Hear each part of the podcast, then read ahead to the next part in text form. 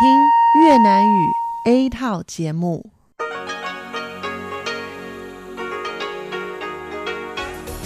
Đây là Đài Phát thanh Quốc tế Đài Loan RTI.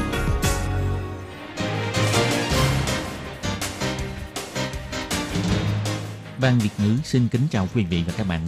Đây là chương trình Việt ngữ Đài Phát thanh RTI được truyền đi từ Đài Loan.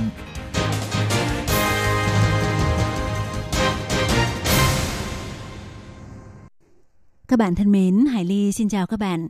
Hôm nay Chủ nhật, ngày 14 tháng 4 năm 2019, tức ngày 10 tháng 3 âm lịch năm kỷ hợi. Sau đây mời các bạn đón nghe chương trình phát thanh tiếng Việt của Đài Phát thanh Quốc tế Đài Loan RTI với các nội dung như sau. Mở đầu là phần điểm tin quan trọng trong tuần. Tiếp theo là chuyên mục chuyện vãn đó đây, chuyên mục góc giáo dục và sau cùng khép lại bằng chuyên mục nhịp cầu giao lưu. Và trước tiên Hải Ly xin mời các bạn đến với các mẫu tin tóm lược của phần điểm tin quan trọng trong tuần. Cuối tháng 4, phía Mỹ sẽ tuyên bố dự án bán xe tăng chiến đấu M1A2 cho Đài Loan. Theo Bộ Quốc phòng, chờ đợi tin vui. Tân di dân mắc bệnh trầm cảm do phải trả nợ cho người chồng nghiện ma túy, sau đó tái sinh do nhận được hỗ trợ của chính quyền thành phố Tân Đài Bắc. Giới thiệu người quen sang Đài Loan du lịch đi làm việc, tân di dân suýt bị phạt nặng. Tỷ lệ thanh niên mắc ung thư chiếm 10% tổng số bệnh nhân ung thư. Trong hội nghị trực tuyến với Mỹ, Tổng thống Thái Anh Văn bày tỏ hy vọng Mỹ bày tỏ quan ngại với Trung Quốc về an toàn dân chủ của Đài Loan. Nhân dịp 40 năm thông qua luật quan hệ Đài Loan, AIT bày tỏ quan hệ hợp tác Đài Mỹ ngày càng quan trọng. Các bạn thân mến, và bây giờ Hải Ly xin mời các bạn theo dõi nội dung chi tiết của phần điểm tin quan trọng trong tuần.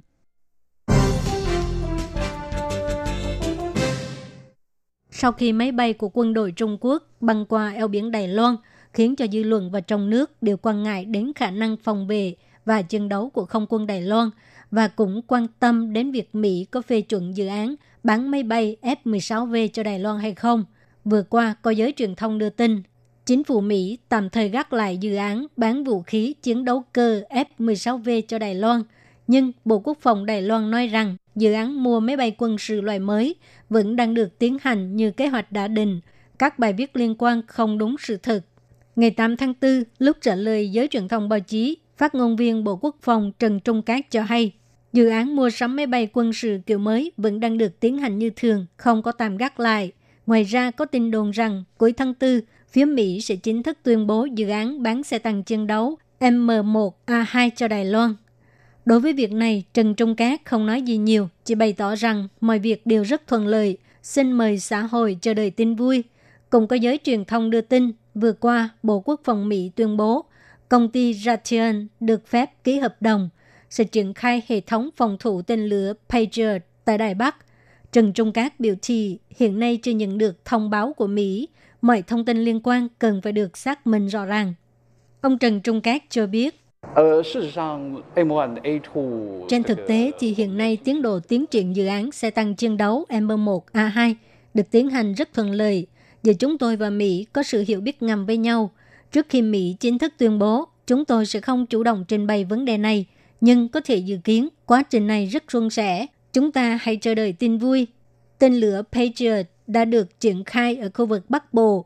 Về thông tin cụ thể, chúng tôi chưa nhận được thông báo thêm từ Mỹ. Vì vậy, chúng tôi cần phải làm rõ những thông tin này. Trung tâm phục vụ tổng hợp ở lầu 1 của chính quyền thành phố Tân Đài Bắc có đặt quầy phục vụ đa dạng quốc tế do 5 nhân viên phục vụ di dân mới cung cấp tư vấn bằng 6 ngôn ngữ, bao gồm tiếng Việt, tiếng Indonesia, tiếng Thái Lan, tiếng Myanmar, tiếng Philippines và tiếng Anh. Kể từ năm 2016, Cục Giáo dục thành phố Tân Đài Bắc đẩy mạnh hoạt động phục vụ di động.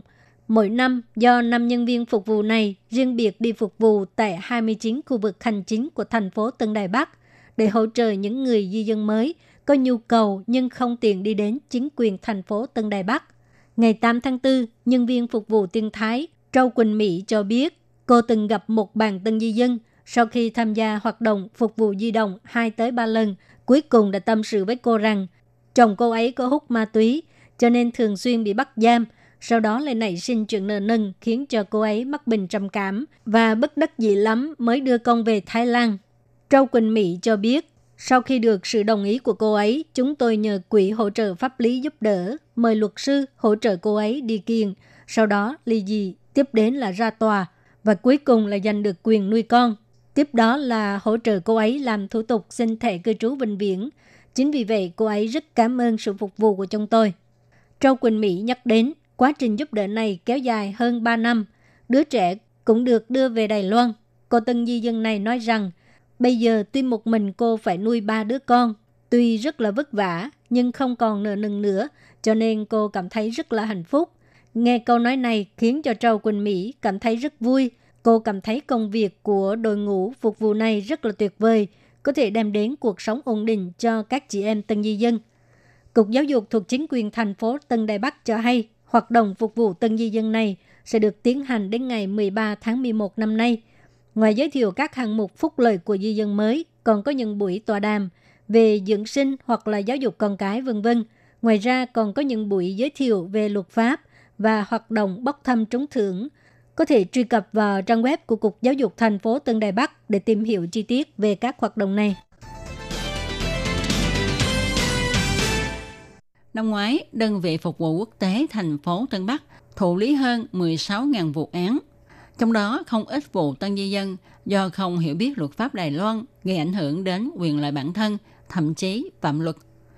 Một tân di dân người Miến Điện đã giới thiệu em trai của bạn mình đang đi du lịch Đài Loan đến làm việc tại một công trường. Kết quả, người này trở thành lao động phi pháp. Tân di dân này vốn bị phạt 300.000 đài tệ, nhưng sau khi được nhân viên đơn vị phục vụ quốc tế thành phố Tân Bắc trợ giúp làm rõ vấn đề, cuối cùng Bộ Lao động thành phố Tân Bắc chỉ phạt cô này có 100.000 đại tệ. Đơn vị phục vụ quốc tế thành phố Tân Bắc chủ yếu phục vụ phiên dịch, tư vấn pháp luật vân vân với 6 thứ tiếng. Cô Lâm Lệ Vân, nhân viên phục vụ tiếng Miến Điện cho biết, người di dân mới này tuy biết nói một ít tiếng Hoa nhưng không biết chữ, nên phải dịch cho cô ta tất cả các văn bản mà Bộ Lao động gửi đến và giúp cô ấy nói rõ sự tình, chứng minh cô ta vì không biết luật Đài Loan mà có hành vi vi phạm. Tuy tiền phạt được hạ xuống còn 100.000 đại tệ, nhưng đó cũng là một số tiền lớn đối với tân di dân làm việc ở công trường. Và với sự giúp đỡ hết mình của cô Lâm Lệ Vân, số tiền phạt này được chi trả nhiều kỳ. Theo thống kê của Cục Giáo dục thành phố Tân Bắc, năm ngoái, đơn vị phục vụ quốc tế thành phố Tân Bắc đã thụ lý 16.596 vụ, trong đó gọi điện thoại tư vấn chiếm 48%. Tân người dân các nước nếu có nhu cầu thì hãy tận dụng một phục vụ của đơn vị phục vụ quốc tế thành phố Tân Bắc này nhé. Hiện nay không phải người già mới mắc bệnh ung thư. Theo thống kê của Sở Sức khỏe Quốc dân Đài Loan, vào năm 2016, toàn Đài Loan có hơn 105.000 người mắc bệnh ung thư. Trong đó có hơn 18.000 người ở độ tuổi 20 đến 44. Cũng tức là cứ 10 bệnh nhân ung thư thì có một người trẻ tuổi mắc chứng bệnh này. Bác sĩ Lâm Lệ Như cho biết, nhân tố gây ung thư bao gồm thứ nhất là thuốc lá, kế đến là rượu, ăn uống thiếu lành mạnh, thiếu vận động, sống trong môi trường ô nhiễm. Nhóm người trẻ tuổi thường mắc các chứng bệnh ung thư bao gồm đứng đầu là ung thư vú ở nữ giới, kế đến là ung thư tuyến giáp trạng và ung thư đại tràng. Bác sĩ cho biết không ít người cho rằng trẻ tuổi thì không mắc bệnh ung thư nên không có khái niệm đi kiểm tra tầm soát ung thư. Bác sĩ Đỗ Thế Hưng nói, ở Đài Loan, người dưới 45 tuổi ít chịu đi kiểm tra tầm soát ung thư. Người mà gia tộc có bệnh sử ung thư, thói quen ăn uống, sinh hoạt không lành mạnh, ảnh hưởng đến tỷ lệ phát sinh ung thư thì nên tầm soát ung thư định kỳ và phải tự trả phí vì bảo hiểm y tế không chi trả.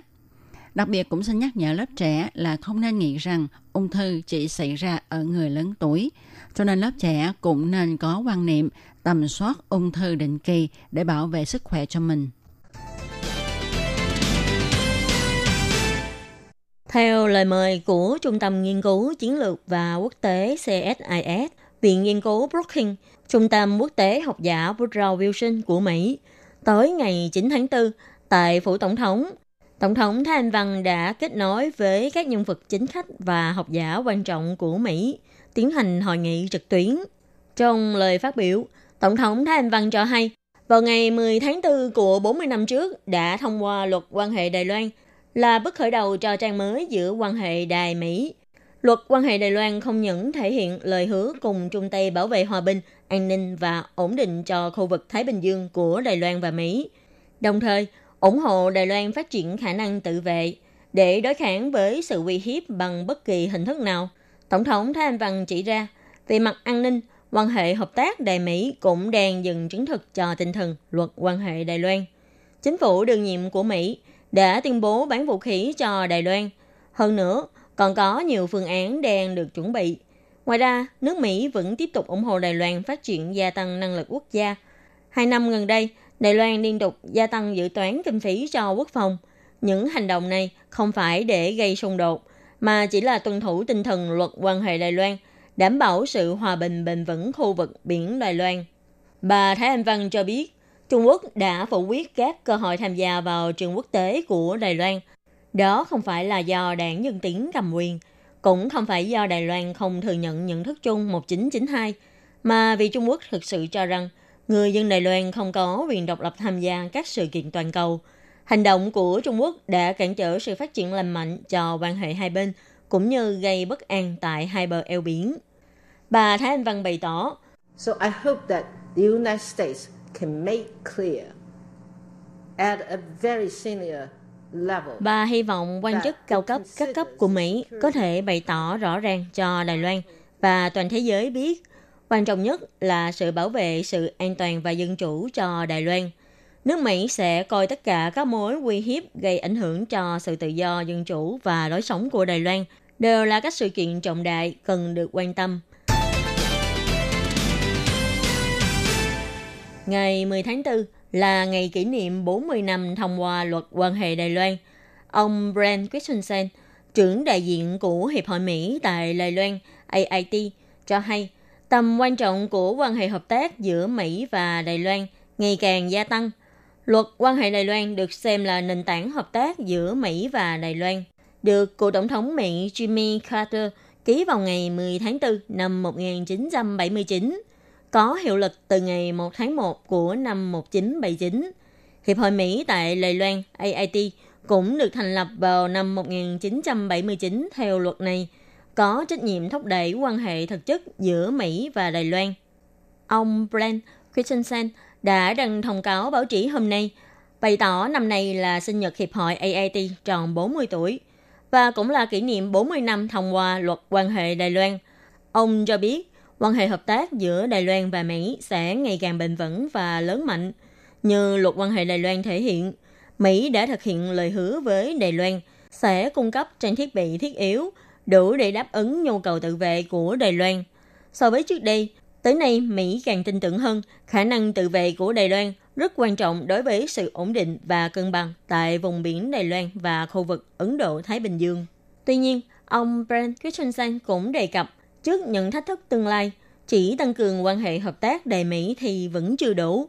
Trước các vấn đề như tin tức không đúng sự thật, sự tự do hóa, mậu dịch bị giảm sút, vân vân, Mỹ và Đài Loan cần phải cùng nỗ lực tiếp tục thúc đẩy sự tự do và mở cửa của khu vực Ấn Độ-Thái Bình Dương.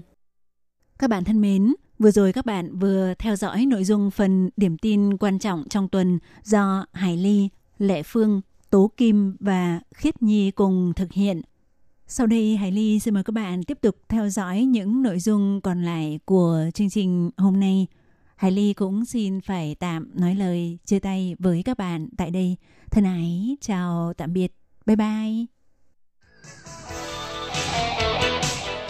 Quý vị và các bạn thân mến, xin mời quý vị và các bạn truy cập vào trang web Đài RTI để đón nghe chương trình phát thanh tiếng Việt VN rti.org.tvk và cũng có thể truy cập FB fanpage của Ban Việt ngữ RTI tiếng Việt.